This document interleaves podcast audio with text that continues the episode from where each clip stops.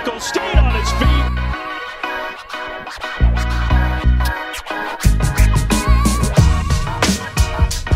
What's going on, everyone? Welcome back to another episode of Blake's Take with yours truly, Blake Neiman. And it did not take long for college football to get shaken up even more than it already has.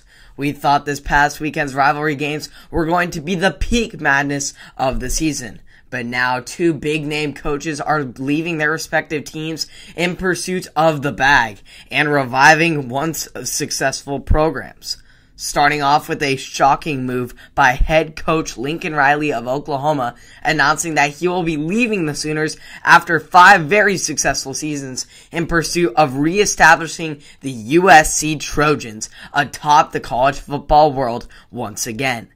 But why leave somewhere that isn't broken?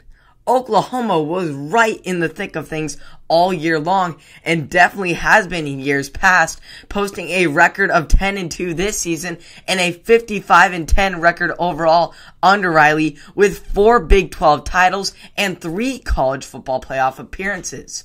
I guess just like Oklahoma wanted to leave for the SEC, Riley wanted to leave for the Pac 12 he becomes the first Oklahoma coach to leave for another college job since Jim Tatum left for OU for Maryland in 1947. While Sooner fans may be mad, I am thrilled for the boost for the Pac 12. Riley will attract even more high rated recruits to USC, which will overall just boost the competitiveness of the Pac 12 schools as a whole in landing recruits to help raise the competition level all around the conference. Maybe this will finally make more teams in the Pac 12 be a part of the playoff conversation and be a big force to be reckoned with once again.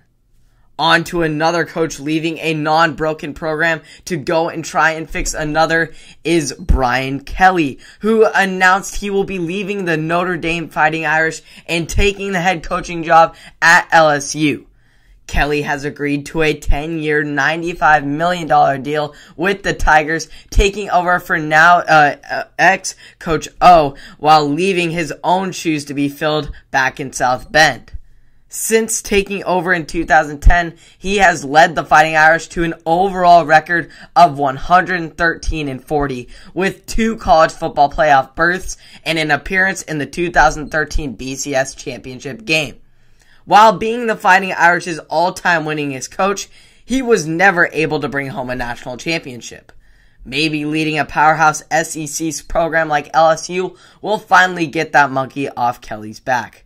We'll see how these new coaches do and how they impact their respective conferences. Kelly finally being a part of a conference and Riley hopefully making the Pac 12 a very high competitive conference among college football once again. I'm excited to see where this goes and the rest of the college football season. You can catch all of it, of the action and more on Apple Podcasts, Spotify, and or YouTube at Blake's Take. Please subscribe and like for more and I'll see you all in the next one. Have a great day.